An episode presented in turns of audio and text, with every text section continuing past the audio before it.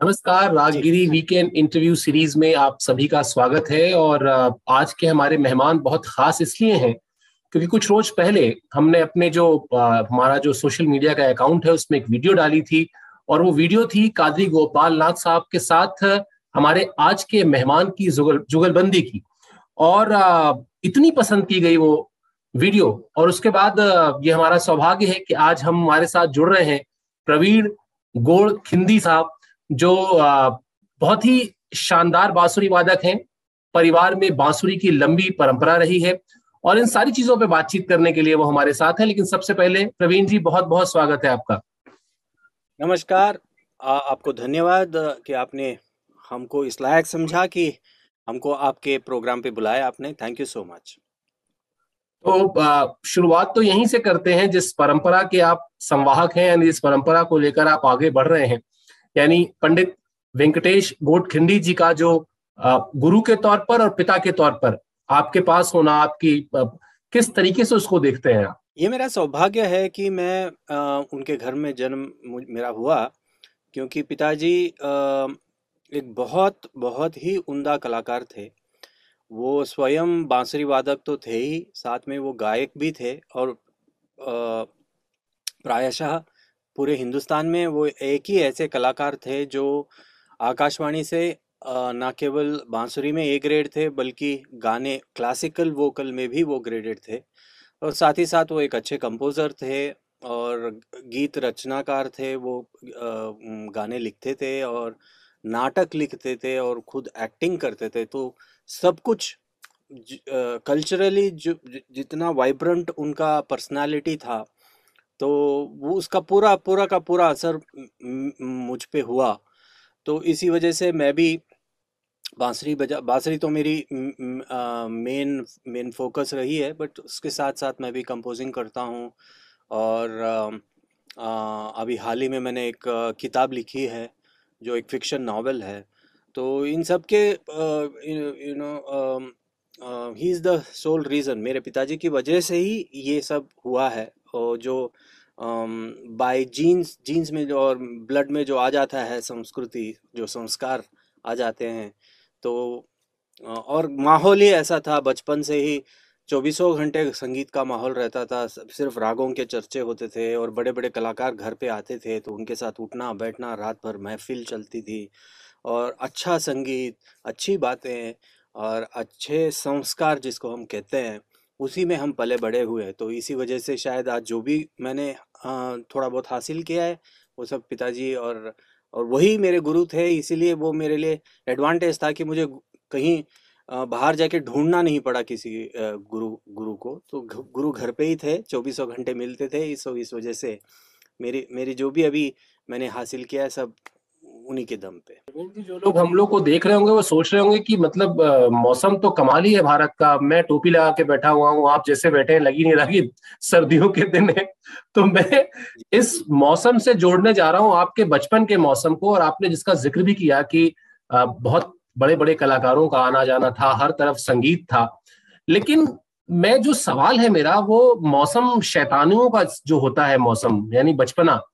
तो जब बचपन में शैतानी करनी हो तो पता चलता है कि पिताजी ही गुरु भी हैं तो वो पिताजी वाली तो स्वाभाविक डांट पढ़ी रही है वो गुरु वाली एडिशनल डांट भी पड़ती रहती थी। तो आप शैतानी वैतानी कर पाए या मतलब बस अच्छे बच्चों की तरह हमेशा नियमों नियम कानून में ही रहे? नहीं लकीली चक्कर ये था कि मैं खुद ही एंजॉय करता था म्यूज़िक को। तो म्यूज़िक कभी भी मेरे लिए एक पनिशमेंट बनी नहीं मतलब जब भी कोई भी सवाल मुझे संगीतिक सवाल पूछे जाते थे जैसे कोई राग बजाना हो कोई फलाना फलाना तान उन्होंने दिया हो कि इस पर काम करके इसको मुझे वापस सुनाओ। तो उसको मैं चैलेंज के तौर पे लेता था और मैं खूब मज़े लेता था। और आ, किसी तरह की रोक टोक नहीं थी मेरे बचपन में क्योंकि मैं क्रिकेट भी खेला करता था और दसवीं में मैं हैदराबाद में आ, स्कूल टीम भी मैंने रिप्रेजेंट किया अंडर सिक्सटीन में भी।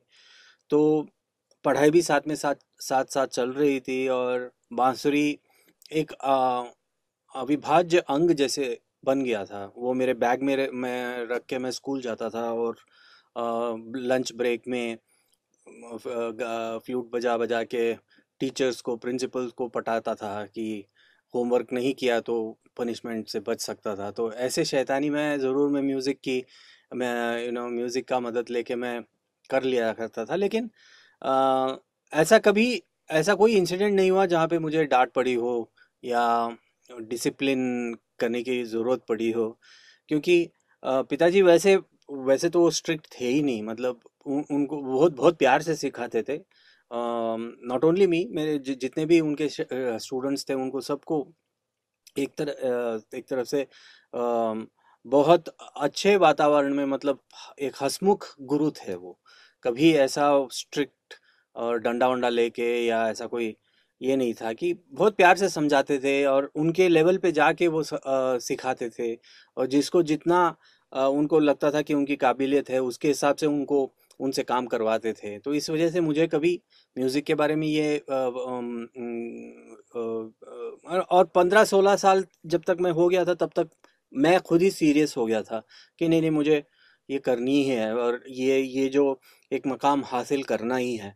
तो इस वजह से वो सीरियसनेस जब आ, आ जाता है और स्टेज का जो एक माहौल होता है वो तो मुझे पहले से ही पता लग गया कि अभी तालियाँ मुझे लेनी है जन लोगों को इम्प्रेस करना है। तो इस वजह से मेरा भी माइंड उस पर फोकस रहता था और कंपटीशन घर पे भी था कि मेरा भाई तबला बजाता था। तो रोज शाम को या तो वो कोई नया कंपोजिशन जैसे तिहाई या चक्रधार वो कंपोज करता या मैं करता और पिताजी को हम बताते कि वो देखो हमने ये किया।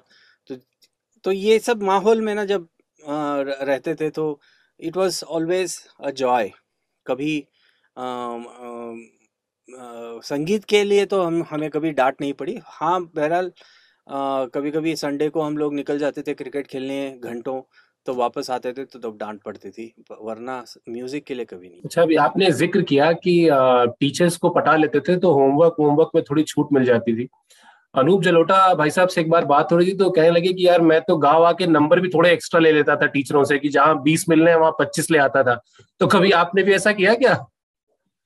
हाँ मतलब मैं जैसे टीचर का बर्थडे हो वो पता पता पता कर लेते थे हम लोग कि, कि कब है इनका बर्थडे और उस दिन स्पेशली उनको एक गाना डेडिकेट करके असेंबली में कि हमारे टीचर को। तो वो इम्प्रेस हो जाती थी तो अगर कुछ सवाल गलत भी हो गए या टाइम पे हम लोगों ने होमवर्क सबमिट भी नहीं किया तो माफ़ी मिलती थी हमको। और थोड़ा ग्रेस मार्क्स तो पहले से इंजीनियरिंग तक मुझे ग्रेस मार्क्स मिलते ही रहे हैं। अच्छा प्रवीण भाई हम लोग जनरली क्या करते हैं कि कलाकार से हमेशा इंटरव्यू के शुरू में रिक्वेस्ट करते हैं कि कुछ भक्ति वाली चीज़ सुनाए। और आपका तो इंस्ट्रूमेंट ऐसा है, आपका तो वाद्य यंत्र ऐसा है जिससे भक्ति एकदम चिपकी हुई है। आप कुछ छेड़िए, कोई भजन, कुछ भक्ति रचना जो आप हमें सुनाना चाहें। यमन कल्याण में एक बहुत प्रसिद्ध भजन है तो उसी को मैं उसकी उसके मुखड़े को मैं आपको सुनाता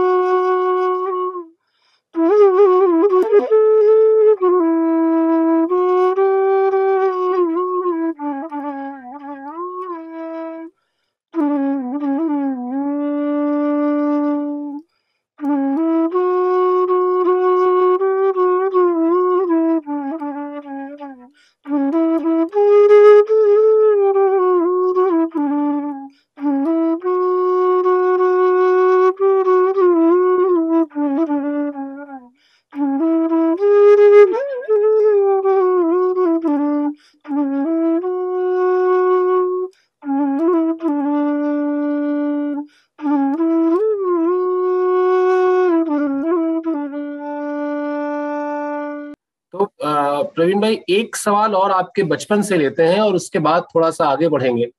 और ये सवाल तो बिल्कुल और भी बचपन में ले जाने वाला है क्योंकि जब मैं आपके बारे में पढ़ रहा था तो मैंने पढ़ा कि तीन साल की उम्र में सीखना शुरू कर दिया और छह साल की उम्र में पहली परफॉर्मेंस दे दी।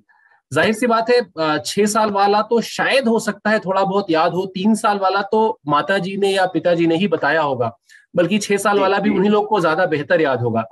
क्या बताया जाता है आपको उस आपके बचपन के तीन साल वाले प्रवीण के बारे में और छह साल वाली परफॉर्मेंस के बारे में?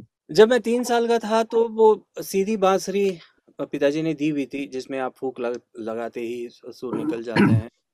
तो वो मैं लय के हिसाब से कोई गाना चल रहा हो तो उस उसके साथ तो तो तो तो तो तो तो तो तो तो एक ही सुर में हम मैं उसको बजाया करता था। और जब मैं शायद चार साढ़े चार साल का था उस टाइम क्या हुआ कि कोई एक गाना रेडियो पे बज रहा था और कोइंसिडेंटली मेरे बांसुरी, मेरे उंगली जैसे पिताजी ने बताया था, उस वैसे मैंने ऐसे रख के फिर वो सुर मैच हो गए, जो गाना चल रहा था। तो उसको, उस सुर को मैंने फॉलो किया और वो गाना तुरंत मैंने बांसुरी पे बजा दी। तो पिताजी हैरान रह गए कि इसको इतना जल्दी सुर का ज्ञान कैसे आ गया? मतलब वैसे देखा जाए तो it was a very difficult song अगर ग्रामर उसकी समझे तो। तो जब पिताजी और मम्मी को थोड़ा आश्चर्य हुआ कि ये इतना जल्दी ये सुर पकड़ रहा है, और कोई भी सुर बोलने से उसको मैं बजा देता था। तो तब से थोड़ी मेरी रागदारी के हिसाब से उन्होंने ट्रेनिंग चालू किया कि हमसध्वनि के स्वर क्या हैं और उसमें कैसे बजाते हैं। उसमें एक छोटा सा कंपोजिशन सिखाया। फिर भू, भोपाली का एक कंपोजिशन सीखा ऐसे करते करते एक एक आध साल में मैं दस पंद्रह मिनट एक राग को बजाने के काबिल बन गया। और लय मेरा अच्छा था पहले से ही। तो छोटी मोटी कंपोजिशंस में आसानी से उसको याद रखता था और बजाता था। तो इसीलिए वजह से एक मौका मिला पिताजी को मुझे प्रेजेंट करने का। तो उन्होंने मेरी जब उम्र छः साल की थी तो उस टाइम पे मुझे स्टेज पे बिठा दिया। और फिर मम्मी बताती हैं कि हालाँकि वो काफ़ी सारे वहाँ पे बड़े बड़े बुज़ुर्ग, उस्ताद लोग सब थे तो उनको बहुत टेंशन थी कि क्या करेगा लड़का जितना छोटा है, कैसे बजाएगा? लेकिन मुझे कोई फ़िक्र नहीं थी, क्योंकि स्टेज फेयर तो मुझे था ही नहीं, उसका कुछ पता ही नहीं था तो मैं सीधे ही गया स्टेज पे और मैंने बजा दिया और जब लोग ताली बजाने लगे तो मैं और थोड़ा ज़्यादा भी बजा दिया मैंने। तो मम्मी कहते हैं, उस समय से तुम्हारा जो एटीट्यूड रहा है स्टेज पे, कि तुम जाते हो पूरी तैयारी के साथ और जाके अपना जमा के आ जाते हो। तो पहले कॉन्सर्ट से यही तुम्हारा सिलसिला रहा है। तो यही उन्होंने मुझे बताया है कि मैं, मुझे याद है, मैंने हंसध्वनि की एक कंपोजिशन जो मुझे पिताजी ने सिखाई थी, वही मैंने बजाई थी पहले। हंसध्वनि एक ऐसा राग है, रागगिरी के सब्सक्राइबर्स को बता दें, जो जो भारतीय शास्त्रीय संगीत है उसमें भी है और कर्नाटक संगीत में भी उतना ही पॉपुलर राग है। ये कहना चाहिए या कहना चाहिए कि वहाँ से यहाँ आया है। नहीं एक्चुअली वो कर्नाटक राग है जो हम्म। अभी हिंदुस्तानी संगीत में भी काफ़ी हम्म। प्रचलित है और काफ़ी पॉपुलर भी है। अच्छा प्रवीण भाई अभी आपने बड़ी अच्छी बात कही और मुझे लगता है कि जब आपके जैसे लोगों से बात करने का मौका मिलता है तो चीज़ें थोड़ी और आसान करनी चाहिए। आपने कहा पहले हम वो जो सीधा मुँह में लगा के बांसुरी बजाते थे।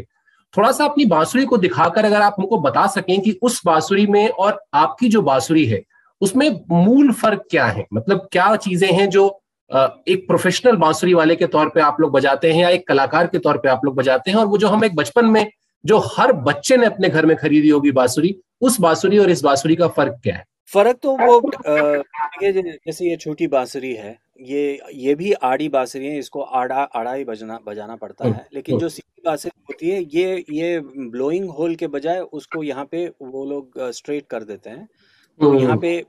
पे आप उसको मुँह में रख के फूंकते हैं तो सुर निकल जाता है तो, लेकिन इसमें क्या होता है कि आपको आ, ये साउंड निकालने में थोड़ा टाइम लगता है कि इसमें एक टेक, पर्टिकुलर टेक्नोल टेक्निक से आपको हवा फूंक मारनी पड़ती है।